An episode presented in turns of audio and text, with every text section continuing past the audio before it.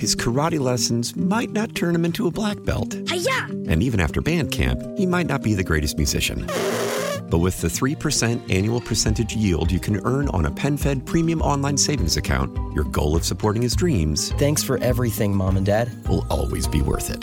Apply today at PenFed.org slash savings. Federally insured by NCUA. $5 minimum to open account. To receive any advertised product, you must become a member of PenFed. PenFed's got great rates for everyone. When the whole family comes together to watch the game, nobody wants to miss a second of the action to run to the grocery store. With Instacart, you can get all your weekly groceries in as fast as an hour. Less time shopping means more game time. Let's go. Visit instacart.com to get free delivery on your first three orders. Offer valid for a limited time $10 minimum per order. Additional terms apply. Welcome to Special Edition, a weekly look at the issues in the news and the personalities shaping the stories. Thank you for joining me on Special Edition. I'm Paula Degnan. This week, we're going to be meeting Ted Okon. He is the Executive Director, Community Oncology Alliance. Ted is going to tell us about President Biden's Build Back Better Act proposal and the impact that it could have on community cancer care across the country. This week, talking about cancer, we'll meet Dr. Matthew Facktor. He is a thoracic surgeon and the director of the lung cancer screening program in the Geisinger Health System. It's a low dose CT scan that's quick, easy, and painless. Dr. Facktor will tell us who's eligible for the lung cancer screening and more details about lung cancer. Starting off today on Special Edition, we're going to welcome Dr. Michelle Wonders. She's the clinical director at Devereux Pocono, and we're getting set to head into the holiday. For some, they can't wait, but for others, not so much. She's going to give us some tips and suggestions on holiday blues and holiday depression. Michelle, you're here once again, and today we're going to shift the focus just a little bit and talk about holiday blues. First, I want to say thank you for having me back. Yeah, the holiday blues, definitely. This is uh, this time of the year, um, the holidays when the weather starts to turn colder. Days aren't shorter, but the sunlight is definitely shorter. Um, and people can really start to struggle um, with their mental health during this time of the year. So, um, yeah, you you had just mentioned the holiday blues. Some people have seasonal um, affective disorder, seasonal depression, and um, also just struggling with the difficulties around the holidays. Sometimes the pressure of being busier increases, um, financial stressors can become more apparent, and, and really just in the last couple of years, changes in family dynamics and not being able to be with family and things like that really come into play. Many people will say, just suck it up, just deal with it. It's not that easy it really is not that easy. And and for people who do say, well, just snap out of it or just look at the bright side of things. Um, you, you, are very right. It really isn't that easy for some. But there are things that we can do to help mitigate some of those um, stressors and factors. And if we really develop good tools to keep in our toolbox, then we can get through it um, and maybe even enjoy the holidays for those who do get that seasonal depression. I like the idea of the toolbox so, yeah. do we start one compartment of the toolbox and say this compartment is for financial stressors? What would we do there? One of the things that's very, very important when you're thinking about the financial aspect and the financial pressures uh, is really to set a good budget for spending around the holidays. Uh, it really is the thought that counts, and even some handmade gifts. If this would be a good time for people to break out their knitting needles and things like that. People love to receive um, heartfelt and handmade gifts, even if you're giving somebody some home baked cookies or things like that.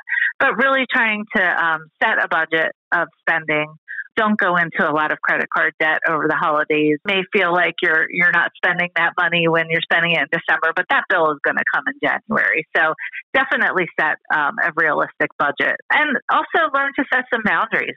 Uh, learn to say no. It can be very difficult to say no when people are asking us to um, go to multiple events or purchase things or donate money, um, you know, really can leave you feeling overwhelming and maybe even resentful. So um, people will understand if you can't participate in every activity that is going on. So it really is um, important to learn to say no and uh, set those boundaries for yourself. And in that compartment is another little compartment. And in that compartment, it's I always have to be perfect. We definitely have that high bar for ourselves. And, you know, one of the things about that is we have so much of a, a higher bar for ourselves than even we would for others. So, uh, some of this that we tell ourselves in our mind, you would never say that to another person. So, you really need to um, practice some self compassion here and realize that the Hallmark Christmas that you're seeing on the Hallmark channel. No offense to the Hallmark channel, I love it, but um, it isn't always reality. What you're seeing on social media, people are posting their perfect Christmas tree and all of those things. You know, some people do just put their best foot forward on social media when everybody has the reality that things are not always perfect in our lives and to really just cut yourself some slack with that as well. Now, Dr. Michelle, we're going to move over and we're going to have another little compartment. And this compartment is going to be I'm missing someone. Definitely. The holidays can really um, accentuate the fact that we maybe have lost loved ones, maybe in the distant past or even maybe in the last couple years during COVID. Um, that can be a really difficult time. And, and really, uh, I tell people to really try to think of what family traditions there are um, that you have, or even create some new ones to really honor those memories of those people. Um, if someone close to you has recently passed away, or you can't be with your loved ones because of even COVID related situations or um, distance or things like that, just realize it's normal to feel that sadness or to feel that grief and acknowledge that. You don't have to force yourself to be happy just because it's the holiday season. Sometimes if we try to do that, it can really cause us to feel guilty that we're not, well, it's the holidays. I should be happy. And I try to get people to get that word should out of their vocabulary. But to really acknowledge those feelings and find ways to honor the memories of people who can't be with us is really important. And use that Zoom and uh, FaceTime and all of those good things to really reach out and see people face to face. And right next to that little box is the next box. And I'm glad you said see people face to face because in that box is I don't want to see those people face to face. Now, what do I do? oh, that's so true. Sometimes uh, there can be such a thing as too much togetherness, uh, and and that kind of goes back to being able to set those boundaries, saying no um, if it's something that uh, isn't a good situation or can make you feel stressed or anxious, you can kind of be the, the author of this chapter of your book. And you can say that we're, we're going to go to this party and we're going to spend an hour there and then we're going to excuse ourselves and leave. You can kind of decide how much is too much for you. It's okay. Give yourself permission to set those boundaries. Definitely. Along those same lines, too, around the holidays, people have a tendency sometimes to overindulge in things. And some of those things can create other problems. So, how do you kind of work your way around those when there are some people who say, doesn't bother me, I don't have a problem? Exactly. Um, I mean, really don't abandon the healthy habits that you've spent all year developing. Some people say, oh, after, after the holidays are over, I have to lose that 10 pounds that I gained over the holidays. I have to make a New Year's resolution to cut out the sugar or stop drinking or quit smoking or whatever it is. And you don't have to abandon the progress that you've made during the holidays. So really, um, you know, don't let it become a free for all. As you said, that overindulgence or indulgence possibly really can add to your stress level. So, um, really thinking about what those triggers might be in those situations and really plan for, for them ahead of time. You know, say it is you're trying to maintain a healthy diet, or uh, say someone has diabetes and they're going to um, a party, you know, make sure that there's a healthy snack there available. Even bring your own. You know, you could bring a, a plate to share with others that could be something that you could safely eat or things like that. But really making sure you're getting plenty of sleep, you're getting regular physical activity, and again, you know, moderate imbibing on the uh, beverages, um, and also making sure you're using all of your uh, coping strategies if those are things that you can't um, indulge in for sure. And it, what do we do, Michelle, when it comes down to I need all of this in order to be happy? What is happy? Right. I think that that's a really good question that everybody needs to address individually. And I think really thinking about the things that are important to you around the holidays, um, especially around Thanksgiving, that's a really good time to stop and really take stock of what's going on, what are those things that you are thankful for. Um, having a regular gratitude practice can really make a big difference in your day to day attitude.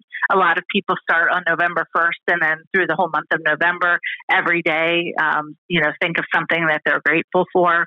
Uh, that can really change your mood and your and your attitude to that you're gra- you're grateful for what you already have.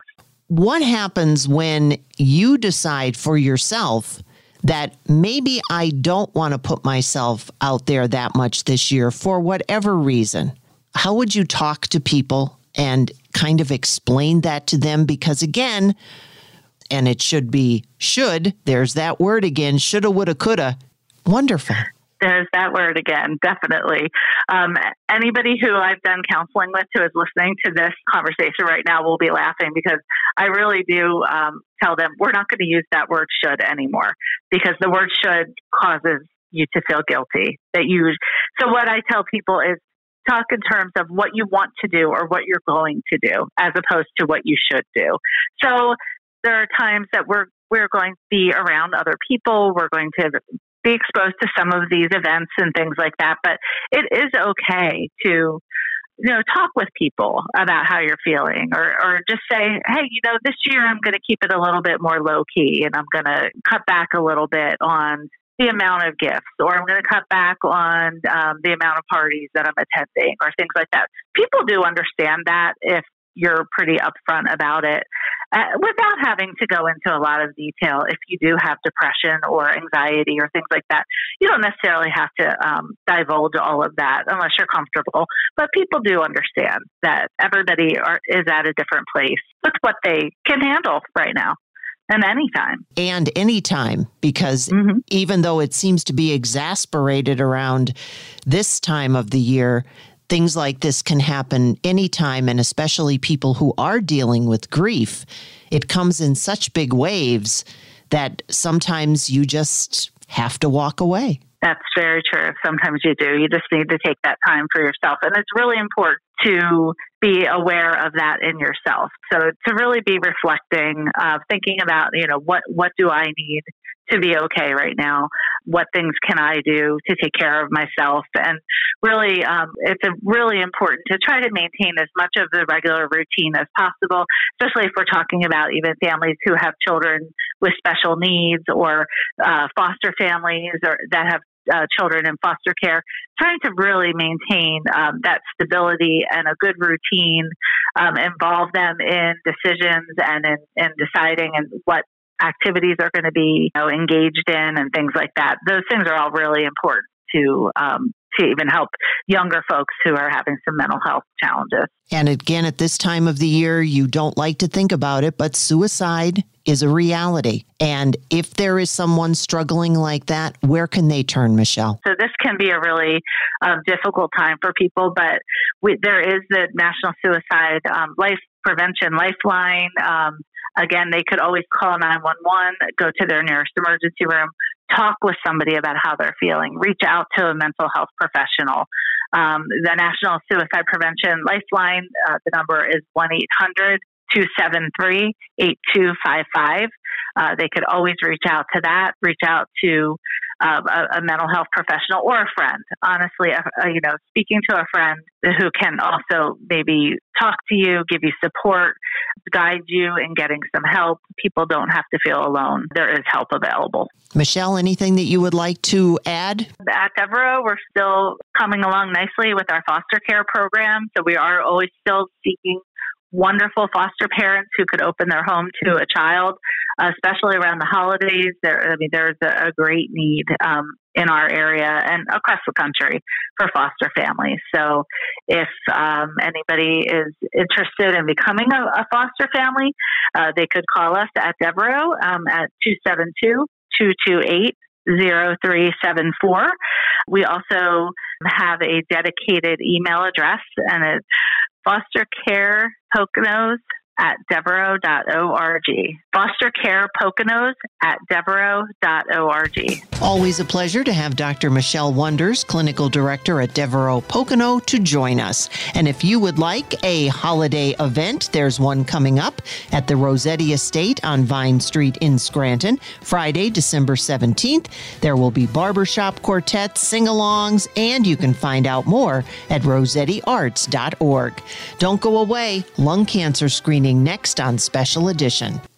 Now on Special Edition, lung cancer is not just for smokers. Dr. Matthew Facktor, thoracic surgeon and director of the lung cancer screening program at the Geisinger Health System, joins us to tell us about the screening program and who could benefit. Dr. Matthew Facktor, thank you so much for joining me today. And I've heard so much about lung cancer, some folks that I've known that's been unfortunately the cause of their deaths give us an overview on where lung cancer is right now. Again, it's so much different than it was many years ago. So, how are things progressing? Well, uh, first of all, thank you very much, Paula, for uh, for having me on and, and and having a moment to talk about lung cancer. We realize first and foremost that lung cancer naturally carries with it a big stigma um, because of its heavy association with smoking and the tendency to place blame on the person who may or may not have been a smoker. Obviously, it is a huge risk factor for lung cancer. However, any one of us can get lung cancer. So if you have lungs, you can get lung cancer. And it's just been swept under the carpet for far, far too long. You'll probably remember in the early 60s that the Surgeon General of the United States declared tobacco smoking a carcinogen, and, and yet still a legal product today. And obviously still uh, heavily prominent in our community. Having said that, we are finally making headway on screening, which is really what our topic is today. Uh, we're all familiar with, with mammogram for breast and, and colonoscopy for colon, prostate blood tests or physical exams, uh, pap smears for cervical cancer, and uh, even skin exams for melanoma. But yet, none of them have as clear and, and heavy weighted evidence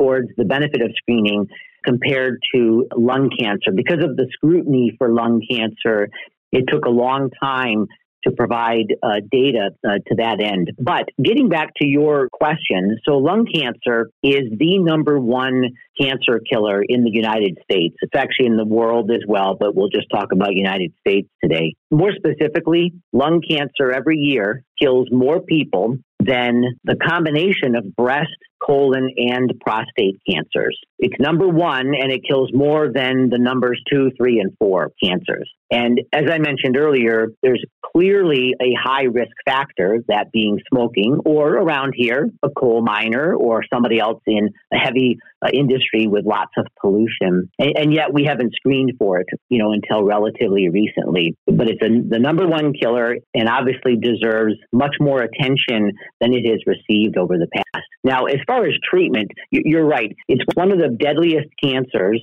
Roughly 20% or fewer people survive their lung cancer diagnosis. But if it's caught early in the first or second stages, cure rates are, you know, much, much higher than 20%, more like 70 to 90%. Not quite as good as some other cancers, but still very good. So the key is finding it earlier.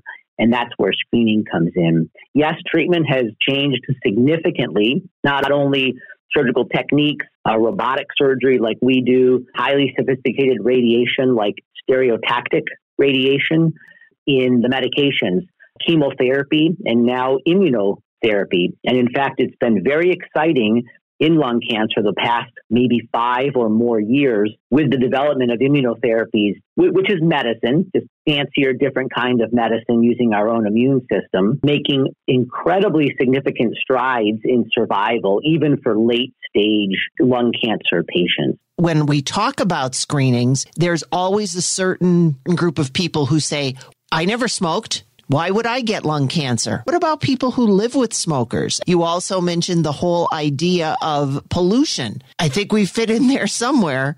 That's correct. And so important to move away from stigmatizing it because that won't help anybody, of course. And literally, that has led to much fewer in the way of research dollars for lung cancer when it is the number one cancer killer, far and above the next three. Clearly, we should be doing something different. And as you mentioned, it is not all about smoking. And we have a tendency to, oh, you have lung cancer. Did you smoke? And again, it's still, you know, 80 to 90% of folks with lung cancer have a smoking history or secondhand smoking history.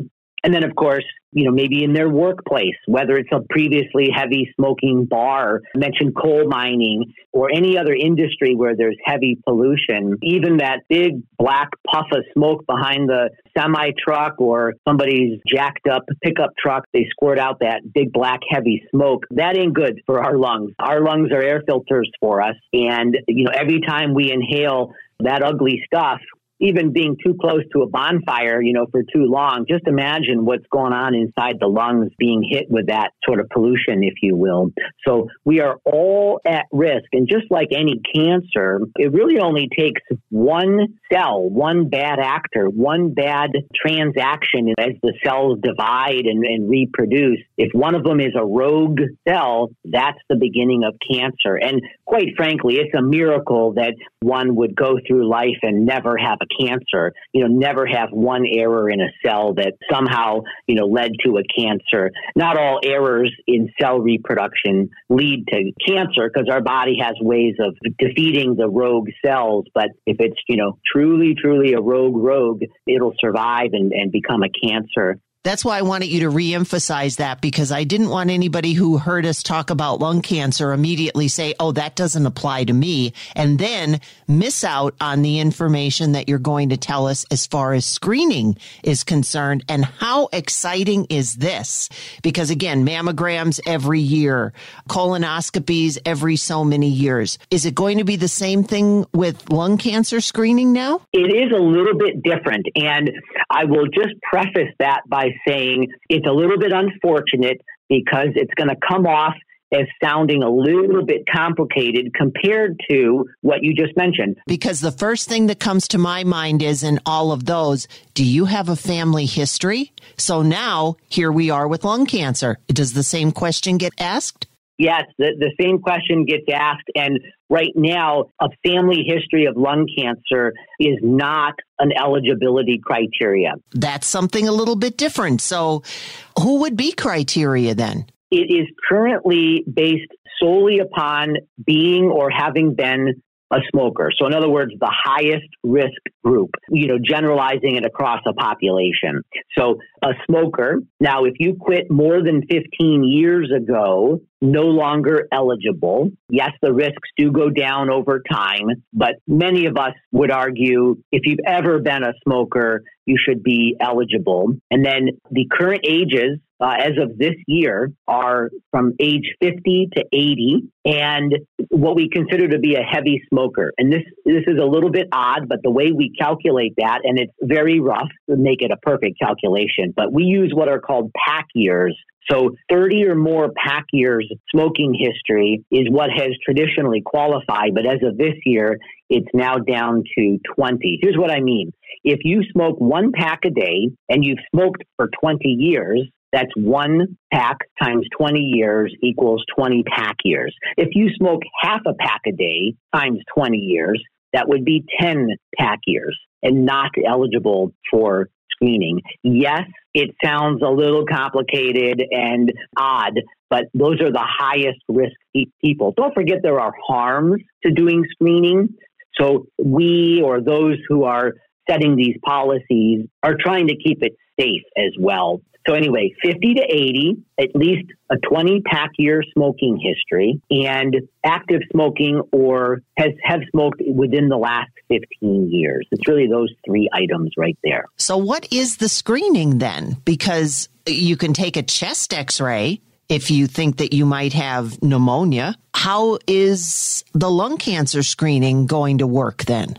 So we use what is referred to as a CAT scan or CT scan. So this is an X-ray, been around for a long time, specifically a low dose CT, much less than the standard CT scan radiation. CT or CAT just stands for computer assisted tomography. Very, very easy, simple for the person. So there's no IV, there's nothing to drink.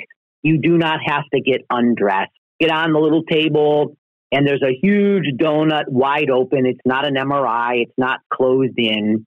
And it is, I don't know, it's a minute maybe or less or a slightly more than that. The machines nowadays, talking about modernization, are very fast, very efficient, and very high quality. So it turns out they need less radiation to get us a good picture. If we really, really need high detail, well, then that could always be followed up with a more sophisticated version, for example. But for screening, just like a mammogram, you kind of need a, a general picture. And uh, but it's incredible what these scans can look like. Again, they're not new; they're just sort of being applied here. They're much much better than a chest X-ray because of the level of detail and very very simple and easy. And then when it's done, just like a mammogram, the radiologist, assuming it's being read by a qualified radiologist, sort of trained in this screening technique, there is a very simple scoring system that they use to let us know are we worried? Are we not worried? And is there anything else, you know, extraneous? Did we accidentally find some other problem? Keep in mind, it's a picture of the chest. So, of course, it's the lungs. That's what we're talking about today. But it's the bones, it's the heart, a little bit of the liver, some stomach, maybe tops of the kidneys, a little bit of the spleen, thyroid may be included. Every once in a while, not often, but we'll pick up something entirely different, maybe an aneurysm that we catch before it ruptures, or uh, severe emphysema or a thyroid nodule. So anyway, it's a, a basic, basic picture. And I will say that speaking of those who are at risk, heavy smokers, don't forget they're also at risk for heart disease and other lung disease like emphysema, which I just mentioned. So cancer, heart disease, and uh, other lung disease all kind of picked up on one scan, the CT scan. The goal, of course, is picking up the lung cancer, but turns out if there is something else seriously wrong, we may be able to discover that as well. I don't think anybody, Dr. Facktor, is sitting there going, Oh, that's me. Yeah, I think I, I better go. No, I think they're going to have to wait until something spurs them in your direction. What would some of the symptoms be? Or their doctor might even notice it before them. Here's the scary thing lung cancer is a silent killer, silent disease. So we cannot feel our lungs. Obviously, we can't feel our colon either. So you rely on the colonoscopy, or we might be able to feel lump in a breast, of course. For lung cancer, there are symptoms. It usually means the disease is in at least the middle stage, if not later. So, of course, you could have a cough or worse, maybe coughing up blood. But that would be a sign of a bit more serious tumor. But yes, anything wrong with our lungs, you know, naturally could give you a little cough. But it's not all that common to have a cough before the diagnosis unless it's in the late stages. Shortness of breath, really uncommon because it takes a lot to make us short of breath. A significant amount of lung needs to be blocked, if you will, to, to not be functioning and then give you shortness of breath. Um, of course, cancers in general might make you fatigued, you know, slowing down a little bit, you know, losing weight. Now, these would be significant and worrisome signs that it's a more involved disease. Hoarseness, uh, not having a strong voice, maybe over a few weeks you develop hoarseness. I'm sure you're familiar with Peter Jennings, who was uh, the news anchor for ABC forever. Right. Right. And when he announced that he had lung cancer, he had a hoarse voice. And I knew nothing of his case, of course, but I knew I don't remember what when that was in my career or training, but I knew, oh gosh, that's not good news. That would be uh, lymph nodes involved uh, in the left chest, and they have attacked the, the left side of the vocal cord. It's a it's a strange anatomy thing and how we're built. But uh, anyone who's in this knows lung cancer and then hoarseness. Uh oh, that's advanced. At least uh, you know spreading within the chest, harder to treat. So symptoms are actually kind of late signs of the disease, so we can't rely upon those. Of course, that deserves attention if any of those things do come up. And notice some of them are fairly vague.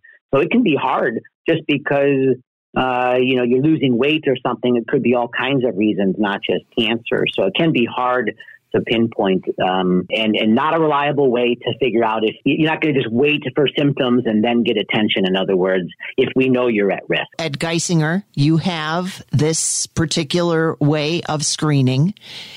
Has it been used already, and what has uh, what have some of the responses been? The first thing I'd like to say about that is that lung screening, lung cancer screening, is a process and not just a test, and that's really really important because obviously safety is the number one concern. And guess what? Healthcare is very complicated and it's not perfect, and there can be harms. We we all know that, and probably all have examples of when things didn't quite go well. So it's a process.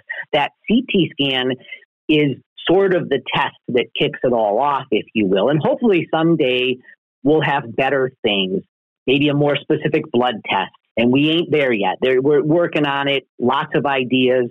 Trust me, there's huge money to be made in those kinds of things if you're a you know lab company or pharmaceutical or something like that. So a lot of people are trying real hard to find those things and we work with a lot of them, uh, those that are credible and have good ideas to try to help uh, find that. But for now, it's that CT scan. And by that, by the process, what I mean is the team around that, because you need obviously the qualified radiologist to read it properly. And, you know, any good radiologist can read a CAT scan, but we want dedicated chest radiologists and those who are familiar with this scoring system. And then what do we do with those results? How do we manage those results?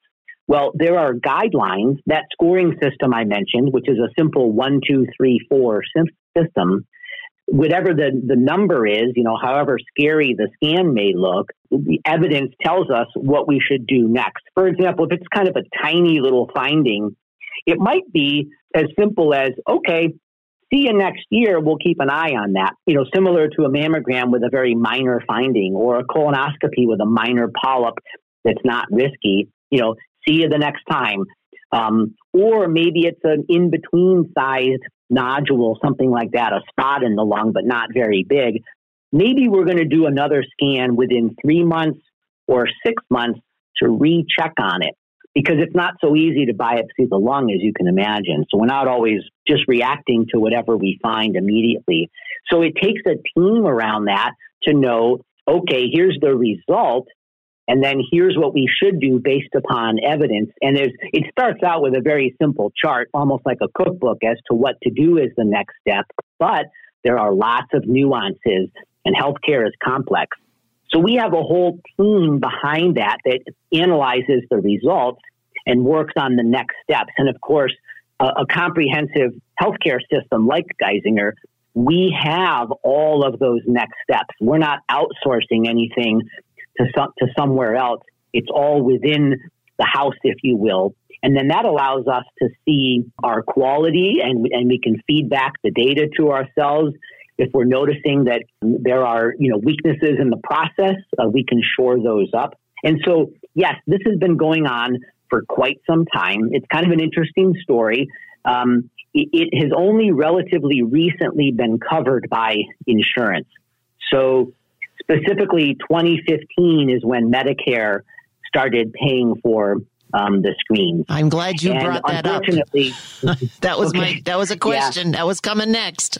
sure and again, as I mentioned with the, the screening criteria, uh, you know, talking about the payment for it, it, it gets a little bit complex, unfortunately. So Medicare actually said age 55 and but up to 77 so they decided to go a little lower than 80 but but let's not worry about that because the the US Preventative Services Task Force that's kind of the task force that gives us these guidelines for breast screening colon screening et cetera et cetera. It's not a political group but an advisory group for the government and Medicare and, and all of us. So anyway up to age 80 and so Medicare did start paying for it and under the Affordable Care Act these kinds of screening tests, including mammography and colonoscopy, as long as they are approved by the, the task force I mentioned, all insurers are required, all private insurers are required to pay for this without any copay. Now, having said that, insurance is very complicated in this country. I don't understand very much of it, but I do know Me this. either. There are lots of ways they can get around. Yeah. They, these insurance companies have lots of ways of getting around it, or their grandfather clause in that they can somehow they get around it. Medicare gets to decide for themselves, but within a year of a task force decision, the private insurers are supposed to be paying for it. And so, yes, it has been covered now for a little while. This year, the task force widened the eligibility. So, it, like I mentioned earlier, it's ages 50 to 80. It was 55 to 80. So, it's down to age 50 and down to 20 pack years as opposed to 30 pack years. By the way, 30 pack years, that's a 20 cigarettes in a pack. And, you know, do the math. It's over 200,000 cigarettes. 30 pack years is like 216,000 cigarettes or something like that that somebody has smoked in their lifetime. Wow. So anyway, it is covered, uh, but not for everybody. Like I said, because insurance is so complicated. However, before it was well covered, many of the major institutions would offer the screening for free, the CT scan. The CT scan is relatively inexpensive, you know, compared to many other things that we do. Um, but knowing that abnormal findings were so common, relatively speaking, on these CAT scans, whether it's a lung nodule or something else, it usually leads to finding other things uh, in at least some percentage of people. And so, for a big healthcare system, they can absorb the cost sometimes of these uh, initial CT scans, you know, because it's the right thing to do and and ultimately things sort of have a way of working out as far as financially. They find ways to to make it work or have grants and things like that.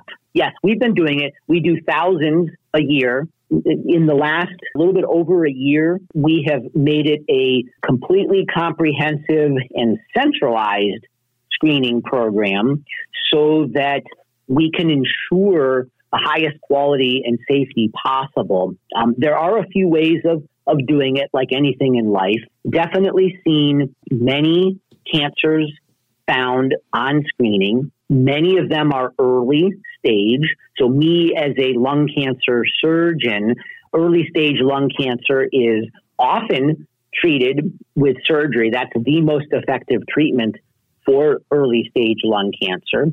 Not everybody can tolerate lung surgery, however. So we work very closely with our radiation colleagues because sometimes pinpoint specialized easy to tolerate radiation is the better choice. And then in some exceptional cases, there's even a way to burn or freeze the tumor with the help of our friends in radiology, interventional radiology. So there's a little bit of a spectrum of treatment options. And yes, we are already seeing this uh, come to life as far as finding cancers. What's very interesting, to give you an example, is there are two major classes of lung cancer.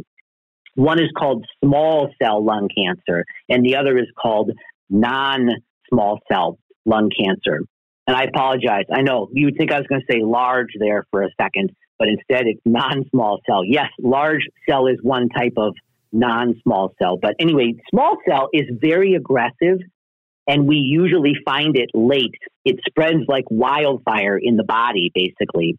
Well, interestingly, with screening, we are uh, noticing, and it's early, but that we are finding a bit more small cell lung cancer before it has spread. It's just in one single spot.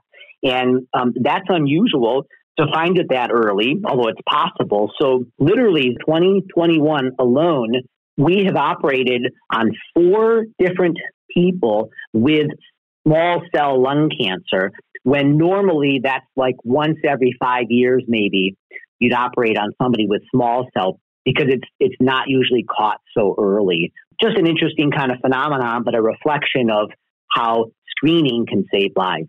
Dr. Facktor, we could go on because you find all these things and it could go in so many directions.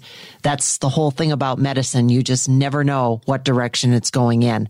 So, Dr. Facktor, if you would like to leave our listeners with one thought about the screenings, the lung cancer in general, what would they be? Please talk with your doctor. If you have any questions or any doubts about this, just ask your doctor uh, for the best advice. Thanks once again to Dr. Matthew Facktor, the director of the lung cancer screening program at Geisinger, for joining us. Now, don't go away. Coming up next, how oncologists could be affected by the President's Build Back Better Act on Special Edition. Next on Special Edition, we meet Ted Okon, executive director of the Community Oncology Alliance. He's going to tell us how oncologists across the country could be affected by the President's Build Back Better Act.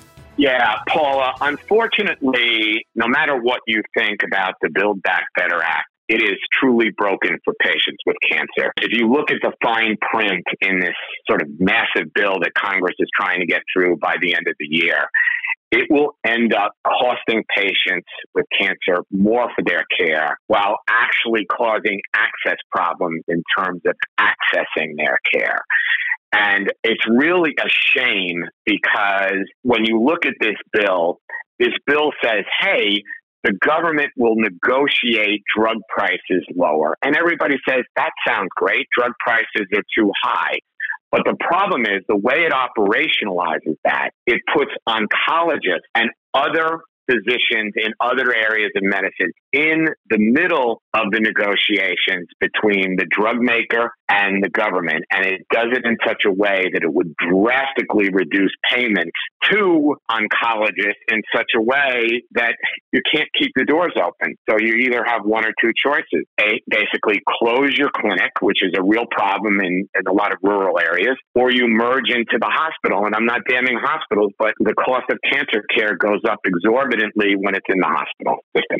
How would people know when they hear this and they hear the catchphrases, whoever thought that oncologists would come out on the short end when everybody said drug prices are going to be lower. So, how would you even know as a consumer? You wouldn't know because as a consumer, you're looking at your cost, whether you have insurance or not, and you're looking at my cost for paying drugs has gone up dramatically. Certainly, Paula, if you have cancer, it's a very high cost. So you don't know. So when you hear we're going to negotiate with drug makers, meaning we, the government, are going to negotiate with drug makers and bring the cost down. On the surface, you say, well, that sounds great. I want my drug prices to be less. But when you really understand how the government is going to do that and you understand how that gets implemented, you realize that you may have drugs that are cutting edge, new, innovative drugs that we have available to us, especially for cancer care, that all of a sudden we don't have available, and find out that in the end run, if you have to go to your cancer care into the hospital where you're paying a lot more, those drugs may cost you even more than they cost now. So on the surface, sounds great. When you understand the details of this massive bill, you say, doesn't sound great. Can you give us a little bit of a background of the Community Oncology Alliance? We are 20 years old as of next year, and we were really formed to advocate from the ground up cancer clinics to advocate for patients and their providers. So we're a national organization. We really represent independent cancer care. That means cancer care that is is not associated with a hospital, and it's in some cases very large practices where you have over 500 oncologists. In some cases, very small practices where you have one, two, or three oncologists. And everything we do is around the idea of providing the highest quality, most affordable cancer care locally in your own community. Have it accessible, Paula. And when we're talking about cancer care, Ted, again, it touches everyone's life, no matter whether you're a patient, whether you know someone, whether you're a caregiver.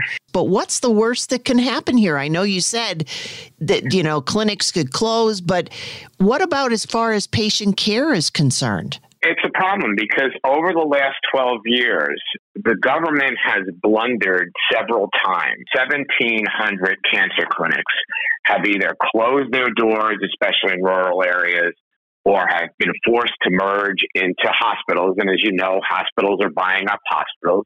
And every time that happens, patients end up paying more. So we have a real problem in this country. And again, this doesn't have to happen in this Build Back Better Act. We're not saying getting in the middle and saying don't pass it. We're saying fix it. Take providers out of the middle. Let the drug makers rebate the government directly for this negotiated rate, have patients paying off of the lower negotiated rate, but take providers out of it because every time the government does something like this from a policy perspective, they have dramatically increased the cancer, the cost of cancer care to all Americans, and in some cases, made it less accessible, Paula. And if they do take the government out of it, then what happens to potential federal money that, on the other side, could help cancer patients? I think, again, if they fix this Build Back Better Act in such a way that they take providers out of the middle, then I think at least we we have a chance that there may be some good about good at this. I am concerned about the idea that when you the government negotiates drug prices, they basically fix the price of the drug, and we don't want to cause any ripples in the innovation of cancer drugs that we've seen. Because as you've said, Paula, cancer touches everybody. And the, the good news is that we have more drugs, we have more treatments that are more effective that either can cure someone's cancer or at least keep it in remission that people can live, be survivors and live a long life. But we've got to be careful of what we do. That's why we've got to fix this specifically this Build Back Better Act. Ted, so now from your perspective, what can we do, the consumers, the people who are on that front line? But we've tried to make it easy, Paul, in this case by literally putting up a website, fixbuildbackbetter.org, fixbuildbackbetter.org. People whether they're actual cancer patients or caregivers or survivors or just individuals who are concerned because, as you said, it touches everybody. They can go to that site and learn more and reach out to your senators. In the case of Pennsylvania, one of your senators who's a Democrat will vote for this one is a Republican, won't vote for this, but the one who won't for this, Senator Casey, is especially from our neck of the woods, Paula, ask him to help get this bill fixed before it's too late. Ted, it would be so much ad- more advantageous if people would sit down and talk about this from the consumer's point of view. Yeah, unfortunately, what happens with government nowadays is uh, everybody talks about helping the consumer, but they don't talk to the consumer. They don't listen to the consumer. They don't understand what the consumer is about. They're in a bubble in Washington, D.C. That's not what America is about. so they need to get out and understand what Pennsylvanians and others basically are facing and listen to them and bring them into the conversation. Ted, I've heard it said before nothing will ever change until we're all on the same level. That's right. And at the end of the day, I don't care whether you're a Republican, or you're a Democrat, you're an independent, we are all Americans. And, you know, very often we're not rowing in the right direction. And we need to start rowing in the right direction. It, it's so important. And from the top level down, we all have a potential of being affected by cancer. Ted, thank you. Thanks, Paul. Thanks for having me and have a great day. Thanks for listening to Special Edition, a weekly look at the issues in the news and the personalities shaping the stories. His karate lessons might not turn him into a black belt. Hi-ya! And even after band camp, he might not be the greatest musician. But with the 3% annual percentage yield you can earn on a PenFed premium online savings account, your goal of supporting his dreams Thanks for everything, Mom and Dad. will always be worth it.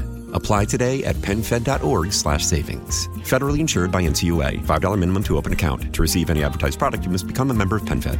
PenFed's got great rates for everyone. How powerful is Cox Internet? Powerful enough to let your band members in Vegas, Phoenix, and Rhode Island jam like you're all in the same garage. Get Cox Internet powered by fiber with America's fastest download speeds. It's internet built for tomorrow, today. Cox, always building better. Cox Internet is connected to the premises via coaxial connection. Speeds vary and are not guaranteed. Cox terms and other restrictions may apply. Analysis by Ookla Speed Test Intelligence Data. Fixed median download speeds. US Q3 2023. Celebrate and save at Ashley's anniversary sale. With hot buys, your choice of colors starting at just $3.99. Ashley Sleep mattresses starting at $2.50. Plus, receive a free adjustable base with select mattress purchases. And shop top mattress brands like Stearns and Foster, Tempur-Pedic, Purple, and Beautyrest Black with 60-month special financing. Only at Ashley. Subject to credit approval. No minimum purchase required. Minimum monthly payment, down payment, tax, and delivery may be required. See store for details.